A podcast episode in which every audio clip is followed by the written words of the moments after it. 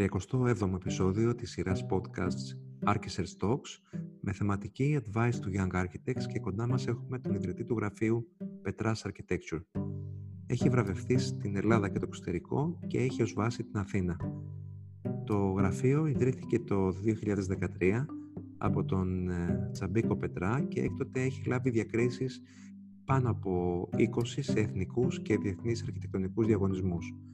Αναπτύσσει σύγχρονες τεχνολογίες σε σχέση με πατροπαράδοτες τεχνικές σχεδιασμού με στόχο να απαντήσει στο διαχρονικό ερώτημα της αρχιτεκτονικής ως τόπος εμπειρίας και νοήματος.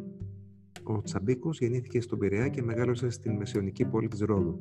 Αποφύτησε από τη Σχολή Αρχιτεκτόνων του ΕΜΟΠΟΥ το 2009 και συνέχισε τις σπουδές του ως υπότροφος στο μεταπτυχιακό πρόγραμμα του MEP Σχεδιασμός Χώρος Πολιτισμός. Διερευνά σε διδακτορικό επίπεδο θέματα που αφορούν τη συμμετοχή των αισθήσεων στην αντίληψη του χώρου. Έχει συμμετάσχει σε ερευνητικά προγράμματα και έχει διακριθεί σε πανελλήνιους και διεθνείς διαγωνισμούς. Το έργο του έχει παρουσιαστεί στην 6η Πανελλήνια Έκθεση Walls στην Πάτρα, την 6η, 7η, 8η και 1η Biennale Νέων Αρχιτεκτόνων στο Μουσείο Μπενάκη, καθώς και στη 13η Διεθνή Έκθεση Αρχιτεκτονικής στο Buenos Aires. Το 2011 απέσπασε τη διάκριση Europe's Emerging Architect 40 Under 40 Award από το Ευρωπαϊκό Κέντρο Αρχιτεκτονικής και το 2018 το Διεθνές Βραβείο Αρχιτεκτονικής από το The Chicago Athenaeum Museum of Architecture and Design. Σήμερα εργάζεται με την ομάδα του στην Αθήνα και παράλληλα διδάσκει ως 407 στον Αρχιτεκτονικό Σχεδιασμό 4 στο Πανεπιστήμιο Πατρών. Τσαμπίκο, καλώς ήρθες. Σε ευχαριστούμε που είσαι κοντά μας. Βασίλη, καλησπέρα. Σε ευχαριστώ για αυτή την ε, πρόσκληση. Συγχαρητήρια για την πολύ ωραία πρωτοβουλία με τα Architect Talks. Ε, τα παρακολουθώ ανηλυπώς ε, και νομίζω ότι έχουν ενδιαφέρον όχι μόνο για τους νεότερους αλλά και για μας τους συναδέλφους γιατί όπως ε, ξέρεις, εντάξει, οι αρχιτέκτονες είμαστε όλοι μια παρέα, γνωριζόμαστε κάπως μεταξύ μας και εμένα μου δόθηκε ευκαιρία τα γραφεία που ήδη γνωρίζω το έργο τους να γνωρίσω και τους ανθρώπους πίσω από αυτά, τις ε, σκέψεις τους, ε, αυτά που τους αρέσουν και μου φαίνεται φοβερά ενδιαφέρον. Μπράβο για αυτή την πρωτοβουλία. Να είσαι καλά. Με τι ασχολείσαι αυτή τη στιγμή; Αυτή τη στιγμή ε, έχουμε το γραφείο μας στην Αθήνα, με την ομάδα μου, ε, εργαζόμαστε πάνω σε κάποια commissions που έχουμε από ε, πρόσφατους αρχιτεκτονικούς διαγωνισμούς. Ε, προχωράμε στις μελέτες, ε, ευχόμαστε ε, σύντομα να τα υλοποιήσουμε. Ε, και έχουμε και κάποια ιδιωτικά projects, έχουμε κάποια ε, co-living complexes που δουλεύουμε. Ε, στην Αθήνα κυρίως. Και κάποια άλλα πιο σύνθετα κτίρια, πιο με, μεγάλης κλίμακας κτίρια, αυτά που λέμε ειδικά κτίρια, ε, με πολλές χρήσεις, δηλαδή χρήση γραφείων, καταστημάτων κτλ. Ξεκίνησες την πορεία σου μέσα από αρχιτεκτονικούς διαγωνισμούς. Ποια είναι η σημασία τους και πόσο σε έχουν βοηθήσει στην πορεία σου; Πράγματι, το γραφείο ξεκίνησε μέσα από ε, αυτή την πολύ μεγάλη ευκαιρία και ε, επιμένω σε αυτό που μπορεί να δώσει ένας ε, αρχιτεκτονικός διαγωνισμός σε νέους αρχιτέκτονες. Ε, η σημασία τους ε, θεωρώ είναι πάρα πολύ μεγάλη, είναι πάρα πολύ σημαντική γιατί ε, δίνει τη δυνατότητα να ενώ είσαι νέος, έχεις ε, ε, πιθανόν εργαστεί σε κάποια γραφεία, έχεις αποφυτίσει, έχεις εργαστεί σε κάποια γραφεία, έχεις πάρει κάποια εμπειρία. Ε, μέσα από ένα διαγωνισμό σου δίνεται η ευκαιρία να να εξασκήσεις τη δημιουργικότητά σου, ε, να δημιουργήσεις, να δημιουργήσεις ε, ανεφόρους θα λέγαμε ε, και αν το σκεφτούμε σήμερα που έχουμε αυτή τη δυνατότητα με το ίντερνετ, με τη δικτύωση, να μπορείς να συμμετέχεις σε διαγωνισμούς που δεν αφορούν μόνο την, τον τόπο σου, την Ελλάδα, αλλά να συμμετέχεις σε ένα διαγωνισμό α, στο εξωτερικό. Και να, καθώς συμμετέχεις, ε, να μπορείς να παρατηρείς και να επικοινωνείς και με, ταυτόχρονα και με τις λύσεις των αρχιτεκτών σε όλο τον πλανήτη. Αυτό είναι πολύ συναρπαστικό και πολύ ενδιαφέρον ταυτόχρονα. Θυμάσαι κάποια διάκρισή σου περισσότερο από κάποια άλλη; Ε, νομίζω ότι αν και όλα μας τα project ε, τα, τα αγαπάμε πάρα πολύ, τα έχουμε κάνει με πολύ προσήλωση και αγάπη και έχουμε δώσει πάρα πολύ χρόνο και προσπάθεια. Νομίζω υπάρχει ένα έργο το οποίο ε, μπορώ να το, ε, να το διακρίνω και είναι ε, το, το έργο Science City, το, ένας διεθνής διαγωνισμός, η συμμετοχή μας ένα διεθνή διαγωνισμό στο Κάιρο για μια πόλη επιστημών, περίπου 200.000 τετραγωνικά μέτρα, όπου συμμετείχαν γραφεία από όλο τον κόσμο, είχε πάρα πολλές συμμετοχές, είχε εκατοντάδες συμμετοχές και αν και δεν πήραμε το πρώτο ή το δεύτερο βραβείο, πήραμε, την, πήραμε έναν έπαινο, πήραμε την, την πέμπτη θέση. Θεωρώ ότι ήταν μία από τις ε, πιο δημιουργικές μας στιγμές και ήταν ένα από τα πιο σημαντικά, μία από τις πιο σημαντικές μας συμμετοχές γιατί τα αμέσως επόμενα ονόματα, ας πούμε, αρχιτεκτονών ήταν πάρα πολύ μεγάλα ονόματα. Ας πούμε, παραδείγματος χάρη στην τρίτη θέση ήταν το γραφείος Zaha Hadid Architects και ξαφνικά βρεθήκαμε μέσα σε μία ε, σε ένα shortlist ε, με ένα distinction ε, σε πάρα πολύ μεγάλα γραφεία στο εξωτερικό. Αυτό μας έκανε πάρα πολύ περήφανος, μας έδωσε πάρα πολύ δύναμη και ενέργεια για να συνεχίσουμε το έργο μας. Πώς ε, ξεκινάει το προσωπικό του γραφείο ένας νέος αρχιτέκτονας όπως εσύ; Και τι είναι αυτό που μπορεί να κάνει το γραφείο σου να ξεχωρίσει απέναντι στο μεγάλο ανταγωνισμό που έχει στην αγορά; Ε, αυτό είναι μια δύσκολη ερώτηση. Πώς ξεκινάει; Ε, με πολλή προσπάθεια, πολλή επιμονή ε, και την ε, ανάληψη μιας μεγάλης ευθύνης για το να ξεκινήσεις ένα προσωπικό γραφείο ε, είναι μια πολύ μεγάλη ευθύνη ε, και απαιτεί και πολύ γερό στο μάχη. Όσοι το έχουν κάνει, το έχουν ζήσει και το γνωρίζουν. Ε, φυσικά πριν το ξεκινήσεις, όσο και να στο λένε, δεν μπορείς να το καταλάβεις αν δεν το νιώσεις ο ίδιος. Οπότε κάποια στιγμή ε, ξεκίνησα και εγώ το προσωπικό μου γραφείο. Ε, είχα κάποια βραβεία από διαγωνισμούς, οπότε ε, κατάφερα να συγκεντρώσω κάποιο κεφάλαιο για να μπορέσω να ξεκινήσω από τα πολύ βασικά, να, να βρω ένα χώρο, να αρχίσω να στείλω μια ομάδα και στη συνέχεια Νομίζω ότι το, ένα πολύ σοβαρό κομμάτι που αφορά το πώς ξεκινάς είναι ε, το κομμάτι του, της οργάνωσης, δηλαδή να μπορέσεις να οργανώσεις ε, ε, με πολύ αποτελεσματικό τρόπο τη λειτουργία αυτού του γραφείου και τη λειτουργία της ομάδας. Γιατί και η ομάδα χρειάζεται ένα κώδικα επικοινωνίας, χρειάζεται ένα τρόπο να μπορεί να συνεργάζεται αποτελεσματικά. Ε, και γιατί ακριβώς, και έρχομαι τώρα στην αμέσως επόμενη ερώτηση που έκανες, τι καθιστά επιτυχημένο ένα γραφείο απέναντι στην αγορά, ε, το καθιστά επιτυχημένο ε, η δημιουργία, δηλαδή το να μπορείς να κάνεις πολύ ωραία project, να δημιουργείς, να είσαι δημιουργικός, να, να σκέφτεσαι με νέους τρόπους, αλλά ταυτόχρονα και η αποτελεσματικότητα, να είσαι αποτελεσματικός. Γιατί αυτό ενδιαφέρει την αγορά, να είσαι αποτελεσματικός και δημιουργικός. Αυτά τα δύο νομίζω είναι πάρα πολύ σοβαρά. Και για να το πετύχει αυτό κάποιος, ή τουλάχιστον ε, όσο μπορώ να πω από τη δική μου προσωπική εμπειρία, ε, πρέπει να είσαι συνέχεια σε μια εγρήγορση. Πρέπει να είσαι, πρέπει να, ε, πρέπει καταρχήν να το αγαπάς πολύ αυτό που κάνεις, γιατί απαιτεί πάρα πολύ χρόνο, απαιτεί πάρα πολύ προσπάθεια. Ε, απαιτεί επινοητικότητα, να μπορείς να επινοείς καινούργια πράγματα, να λύνεις προβλήματα, να, να έρχεται ο πελάτης σου με ένα πρόβλημα και εσύ να του δίνεις μια λύση που δεν θα λύνει μόνο αυτό το πρόβλημα, θα λύνει και άλλες ακόμα και έτσι θα την κάνει ακόμα πιο ενδιαφέρουσα και πιο σημαντική και ταυτόχρονα ε, όλο αυτό να μπορεί να έχει μια ωραία αισθητική, να είναι όμορφο, να το μπορεί κάποιος να το ευχαριστηθεί, να το δει, να, το, να βιώσει ένα χώρο και να νιώθει όμορφα μέσα σε αυτόν. Και ένα άλλο ζήτημα που όσο περνάνε τα χρόνια το σκέφτομαι συνέχεια και, και το λέω γιατί όταν ξεκίνησα στην αρχή το, το θεωρούσα ένα μεγάλο το θεωρούσα κάτι δύσκολο είναι όλο αυτό το κανονιστικό πλαίσιο που υπάρχει ε, όταν, όταν ε, ξεκινάς ένα γραφείο και σε σχέση με τα ζητήματα του ίδιου του γραφείου και σε σχέση με τα έργα και το πώς προχωράνε, το οποίο σε αποθαρρύνει στην αρχή, αλλά νομίζω ότι δεν πρέπει να, να, να μας αποθαρρύνει, γιατί είναι ένα κομμάτι του παιχνιδιού γι' αυτό.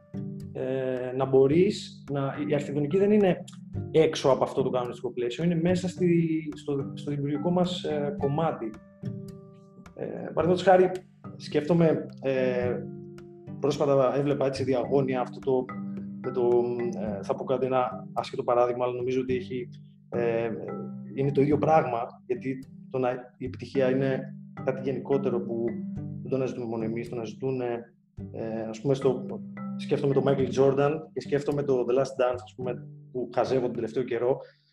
Ε, ας πούμε, ο Michael Jordan κατάφερε να, ε, να γίνει αυτός που είναι, αλλά βρισκόταν μέσα στους κανονισμούς του μπάσκετ. Δεν ήταν έξω από τους κανονισμούς, αλλά κατάφερε να, να, να τους υπερβεί. Κατάφερε με, με το ταλέντο του, με τη δημιουργικότητά του στο παιχνίδι, με την αντίληψή του, με την πολύ σκληρή προπόνηση, να ξεπεράσει αυτούς τους κανονισμούς. Δηλαδή και γι' αυτό το τρίποντο ήταν ένα τρίποντο που δεν πάταγε τη γραμμή, ήταν πίσω από τη γραμμή. Δεν ξέρω, μπορεί να έχει πατήσει κάποια φορά βέβαια.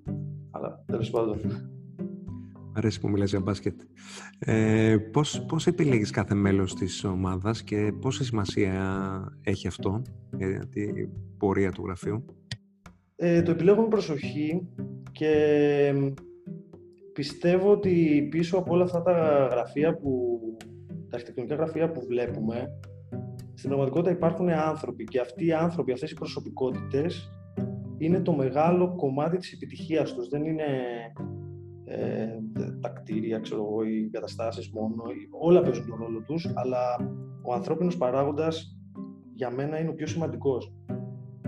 Επομένως, ε, αν ε, θεωρώ ε, ότι είχαμε κάποια επιτυχία μέχρι τώρα και έχουμε ε, κερδίσει κάποιους διαγωνισμούς ε, δεν έχει να κάνει μόνο με τις ιδέες, δεν έχει να κάνει μόνο με το, με την, ε, με το πόσο δημιουργικοί είμαστε, πόσο αφοσιωμένοι όλη η ομάδα μας, αλλά έχει να κάνει με τα ίδια τα άτομα ένα προς ένα ε, και την επιλογή τους. Δηλαδή είναι κομμάτι της επιτυχίας, είναι η επιλογή των συνεργατών μας.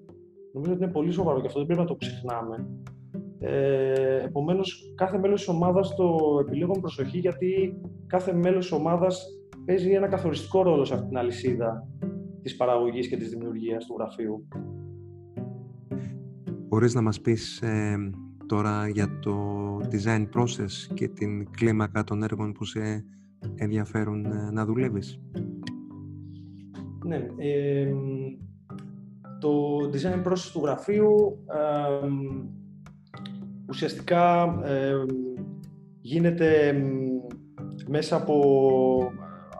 γίνεται συλλογικά, δηλαδή όλοι με κάποιο τρόπο ε, θέλουμε να συμμετέχουν και να δημιουργείται μια συνθήκη όπου υπάρχει μια, ένα pool ιδεών, όπου ο καθένας ε, ε, μπορεί να, να εκφράζεται, να, να, να σκέφτεται πάνω, σε, πάνω στο πρόβλημα, να διατυπώνει ιδέες και στη συνέχεια, ε, αφού η ομάδα κάπως έχει ε, καταλήξει στην, στην καταλληλότερη ιδέα για ε, ένα project ή ένα αρχιτεκτονικό πρόβλημα ας πούμε, που καλούμαστε να επιλύσουμε, στη συνέχεια υπάρχει ένας διαχωρισμός, δηλαδή κάθε ένα μέλος διαχωρίζεται, αναλαμβάνει ένα κομμάτι και στη συνέχεια, σε τακτά διαστήματα, ε, η ομάδα ξανασυναντάται, κάθε ένας κάνει μια παρουσίαση της ε, ε, μικρής έρευνας ας πούμε, ή προσπάθειας που έχει καταβάλει πάνω σε, σε αυτό το κομμάτι και ξανα, η ομάδα ξανααποφασίζει και ξαναδιαχωρίζεται. Δηλαδή υπάρχει αυτή η συνεχής ε,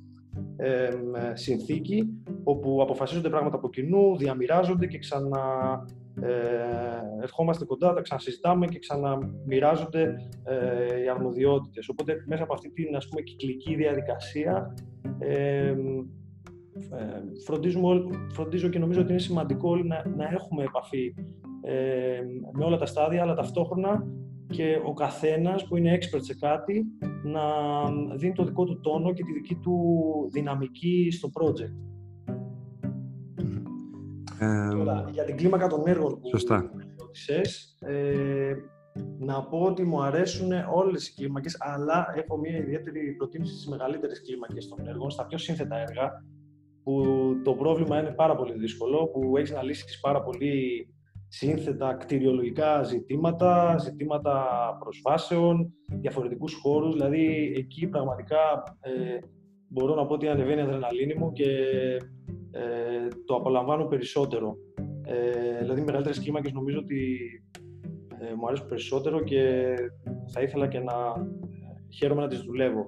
Φυσικά αυτό δεν σημαίνει ότι ένα έργο και στη μικρή κλίμακα δεν έχει πολυπλοκότητα ή δεν, έχει, ή δεν απαιτεί μεγάλη προσοχή στη λεπτομέρεια, ε, αλλά και η μεγάλη κλίμακα έχει μια άλλη γοητεία που νομίζω μου αρέσει πάρα πολύ.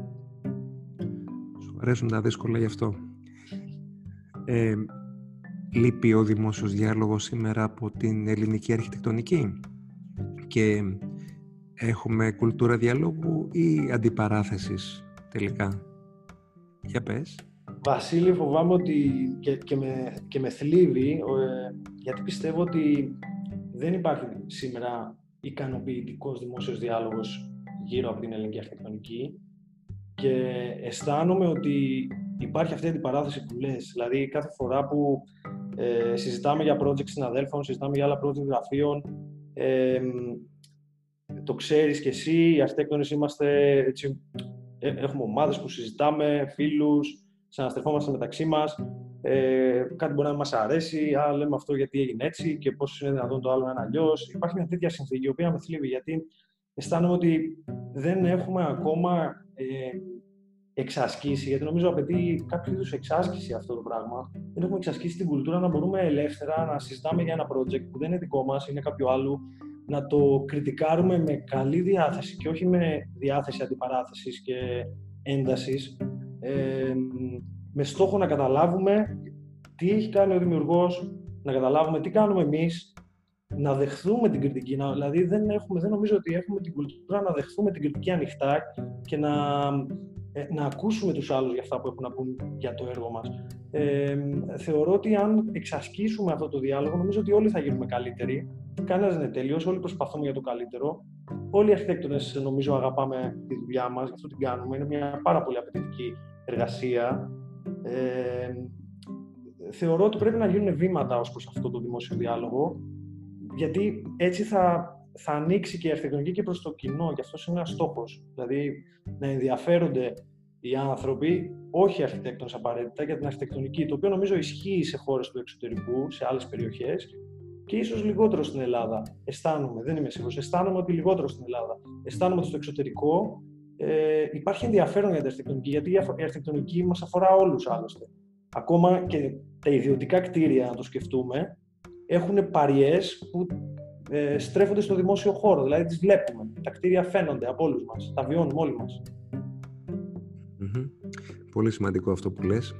Ε, νομίζω ότι και εμείς από την πλευρά μας και με το Archisearch και με τις δράσεις που κάνουμε προσπαθούμε να φέρουμε την αρχιτεκτονική στο προσκήνιο και να ανοίξουμε αυτή τη συζήτηση όσο μπορούμε με τις δυνάμεις που έχουμε από τη δική μας πλευρά. Ε, προχωράμε τώρα σε κάποιες ερωτήσεις που μας έχουν στείλει τα παιδιά, ε, οι, νέοι, οι νέοι επαγγελματίες, ε, στα πλαίσια των Archisearch Portfolio Reviews. Α, τι παρατηρείς σε ένα portfolio όταν ε, ε, βάζεις μια αγγελία και ε, έρχονται τα applications. Ε, Βασίλη, θα σου πω ότι παρατηρώ το εξής.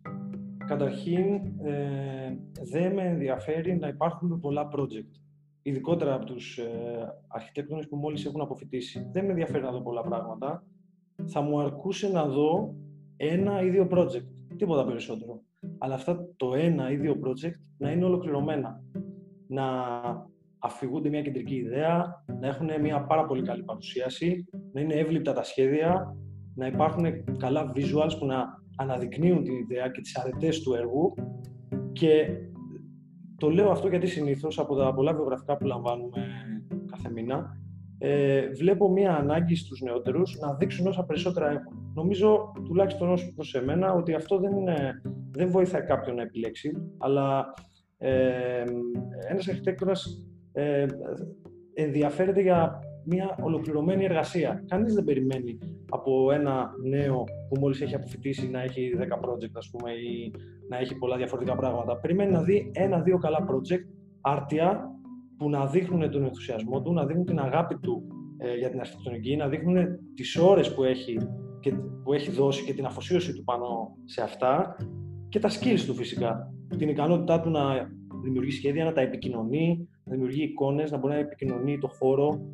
Ε, οπότε θα έλεγα ότι αυτό με ενδιαφέρει σε ένα πορτφόλιο. Να δω, και το λέω έτσι ας πούμε πιο συνοπτικά, να δω ένα ή δύο πολύ καλά έργα και ολοκληρωμένα. Και εμένα μου αρκούν. Ε, υπάρχει, έχει τύχη περίπτωση να ενθουσιαστείς με το πορτφόλιο και να απογοητευτείς ε, στο interview; Φυσικά. Φυσικά. Ε, γιατί το, ακριβώς και αυτός είναι ο λόγος του interview είναι ε, στη συνέχεια η φυσική επαφή με τον άλλο. Που τον βλέπεις, ε, καταλαβαίνεις ε, καθώς σου μιλάει, τον ενθουσιασμό του, τη δυναμική του, την πρόθεση που έχει να μάθει, ε, φυσικά και συμβαίνει αυτό. Όπως και το αντίθετο. Μπορεί να ε, έχω συναντήσει κάποια portfolio στα οποία είναι, ε, δεν έχουν ας πούμε, αυτά τα ένα ή δύο τόσο καλά project, αλλά δείχνουν μια δυναμική και διαζώσεις ε, τα άτομα έχουν μια ενέργεια, έχουν μια δυναμική, έχουν ένα πάθος που περνάει. Εμένα με ενδιαφέρει πάρα πολύ αυτό το πάθος με ενδιαφέρει ας πούμε, αυτό που λέμε να γυαλίζει το μάτι του άλλου. Να έχει όρεξη, να θέλει να μάθει πράγματα, ε, να έχει μια δυναμική, να έχει μια ενέργεια. Και, και γιατί με ενδιαφέρει, γιατί αυτή την ίδια ενέργεια και εγώ προσπαθώ να τη μεταδώσω στην ομάδα μου και να την κρατάω ζωντανή. Νομίζω χρειάζεται ενέργεια αυτό που κάνουμε, ακριβώς επειδή είναι σύνθετο και, και εξατλητικό, χρειάζεται συνέχεια να το τροφοδοτείς με ενέργεια. Ε, τέτοια άτομα στην ομάδα μας είναι απαραίτητα έτσι είναι ακριβώς πώς τα λες. Ε, θεωρείς απαραίτητη την ικανότητα χρήσης προγραμμάτων ε, παραγωγής φωτορεαλιστικών όπως είναι το V-Ray ε, έναντι λέει των post-production drawings για την έβρεση εργασίας και αν ναι για ποιο λόγο ε, και πόσο σημαντικά είναι στο πορτφόλιο αλλά και στο επάγγελμα του αρχιτέκτονα. Αυτό είναι μια ωραία ερώτηση και κρίσιμη που φαντάζομαι απασχολεί πολύ τους νεότερους γιατί σου λέει πρέπει να κάτσω να μάθω κάποια προγράμματα, να κάνω εικόνες, πόσα προγράμματα και εμένα με ρωτάνε ε, και άλλοι νεότεροι συνάδελφοι. Ε, θεωρώ ότι είναι σημαντικό, ναι. Θεωρώ ότι είναι σημαντικό. Ε, θεωρώ ότι όλα αυτά τα εργαλεία που μας δίδονται ε, είναι εργαλεία για να μπορέσουμε να κατανοήσουμε το χώρο. Δεν είναι εργαλεία απεικόνησης ενός τελικού αποτελέσματος. Έτσι τουλάχιστον το αντιλαμβάνομαι εγώ. Δηλαδή, ε, το να ε, ας πούμε κάνεις μια φωτορεαλιστική εικόνα δεν είναι μια κατάσταση που την κάνω απλά για να πω να το πώς θα είναι.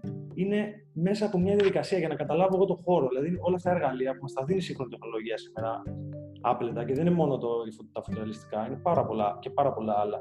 Αλλά μας δίνει τη δυνατότητα να ελέγξουμε, να προσωμιώσουμε σε ένα βαθμό κάθε εργαλείο με τον τρόπο του. Άλλη δύναμη ελέγχου και προσωμείωσης δίνει το σχέδιο. Άλλη το φωτορεαλιστικό. Άλλο η μακέτα. Άλλο το βίντεο. Όλα αυτά όμως είναι εργαλεία απαραίτητα για να μπορέσουμε να κατανοήσουμε το χώρο πρώτον, δηλαδή είναι εργαλεία για μας. Είναι για μας τους αρχιτέκτονες. Εγώ είμαι φαν των uh, προγραμμάτων. Κάθε μέρα μαθαίνω ένα καινούριο, μου αρέσει πάρα πολύ. Μου αρέσει και, αρέσει και η τεχνολογία, δεν το κρύβω. Ε, αλλά γιατί παρατηρώ ότι με βοηθάει να καταλάβω το χώρο, να, να, να κάνω προτάσεις, κινητοποιεί την δημιουργικότητά μου και φυσικά ε, τα δουλεύω όλα μαζί. Δηλαδή δεν κάνω μόνο το ένα ή μόνο το άλλο. Όσο περισσότερα μπορώ, λίγο απ' όλα, έχουμε τη δυνατότητα πια με tutorials να δούμε τα πάντα πλέον στο διαδίκτυο. Ε, οπότε θεωρώ ότι είναι, είναι πάρα πολύ, είναι απαραίτητο, ναι, βέβαια είναι απαραίτητο και θεωρώ και κάτι άλλο απαραίτητο, Βασίλη, αν δεν τη γνώμη μου να είσαι ανοιχτός να μάθεις κι άλλα. Να μάθεις κι άλλα πράγματα. Γιατί αυτά εξελίσσονται συνέχεια. Δεν είναι, δεν είναι μόνο το ένα ή μόνο το άλλο. Εξελίσσονται. Και είναι σημαντικό να, να βλέπεις έναν άνθρωπο που είναι ανοιχτός να μάθει κάτι καινούριο. Γιατί δεν γίνεται αλλιώς. Πρέπει να συνεχώς να μαθαίνουμε κάτι καινούριο. Είναι πάλι, όπως λέω, κομμάτι της εργασίας μας να μαθαίνουμε συνέχεια καινούργια πράγματα. Ακριβώς. Και η νέα τάση είναι ε, to learn to unlearn. Να μάθεις, να ξεμάθεις ίσως κάποια πράγματα τα οποία έχεις συνηθίσει να δουλεύεις διαφορετικά. Και, ε, η μάθηση δεν σταματάει ποτέ. Πρέπει συνεχώς να, να επενδύουμε και να εκπαιδευόμαστε και να μαθαίνουμε. Ε, σαν ε, πάμε τώρα στην τελευταία μας ερώτηση, σαν νέος αρχιτέκτονας μας γράφουνε, πώς θα μπορέσω να γεφυρώσω το χάσμα μεταξύ της πανεπιστημιακής ουτοπίας και της πραγματικότητας της αγοράς, ώστε να ασκήσω την αρχιτεκτονική πράξη δίχως εκτόσεις; Πολύ ωραία ερώτηση και πολύ δύσκολη να απαντηθεί ταυτόχρονα. αυτό που έχω να πω είναι ότι χρειάζεται πάρα πολύ προσπάθεια σε όλα τα επίπεδα. Δηλαδή, καταρχήν, ε, το πανεπιστήμιο ε, νιώθω ότι δεν είναι κάτι το οποίο πηγαίνεις, παίρνεις ό,τι παίρνεις και φεύγεις και λες τώρα να ξεκινήσω να εργάζομαι σε μια πραγματικότητα. Το πανεπιστήμιο αυτό που νομίζω ότι κάνει και ίσως οφείλει να κάνει, να σου δίνει ε, τη μέθοδο για να συνέχεια να εξελίσσεσαι και να μελετάς, να κατανοείς, να εμβαθύνεις κτλ. Ε, οπότε, ε, ποιο είναι το χάσμα; Δεν ξέρω αν, αν υπάρχει ε, αυτή η έννοια τόσο έντονη, ότι υπάρχει ένα χάσμα. Ε, συνεχής ε, ε, επαφή με την με τη θεωρία, με, το, με, με τις ε, διαλέξεις, με, με, την ε, μελέτη αρχιτεκτόνων, δηλαδή μια συνεχή, το να βρισκόμαστε σε μια συνεχή ενεργητική στάση ε, απέναντι στο, στα πανεπιστημιακά ζητήματα και ταυτόχρονα να κοιτάμε την πραγματικότητα στα μάτια, το κτισμένο ε, περιβάλλον, τις ποιότητες, την αρχιτεκτονική που παράγουμε, η, η ταυτόχρονη προσπάθεια και στα δύο νομίζω θα φέρει αποτελέσματα. Το έχουν κάνει άλλωστε, δεν είναι κάποιος ότι δεν έχει γίνει. Ε, Πώς θα μπορέσω λοιπόν να γεφυρώσω το χάσμα με πάρα πολύ προσπάθεια και με ταυτόχρονη επαφή και με τα δύο νομίζω. Σε ευχαριστούμε πάρα πολύ Τσαμπίκο που ήσουν μαζί μας. Βασίλη και εγώ σας ευχαριστώ για αυτή την ωραία κουβέντα και θέλω να σου ζητήσω να συνεχίσεις αυτό που είπες ότι προσπαθείς να κάνεις με το Architect και με όλη αυτή την προσπάθεια, να ανοίξεις την αρχιτεκτονική ε, στον κόσμο, ε, στους συναδέλφους και να δημιουργήσεις ε, συνθήκες διαλόγου που τις δημιουργείς και θέλω να σε ευχαριστήσω για αυτό. Να είσαι καλά Τσαμπίκο. Καλή συνέχεια. Καλή συνέχεια.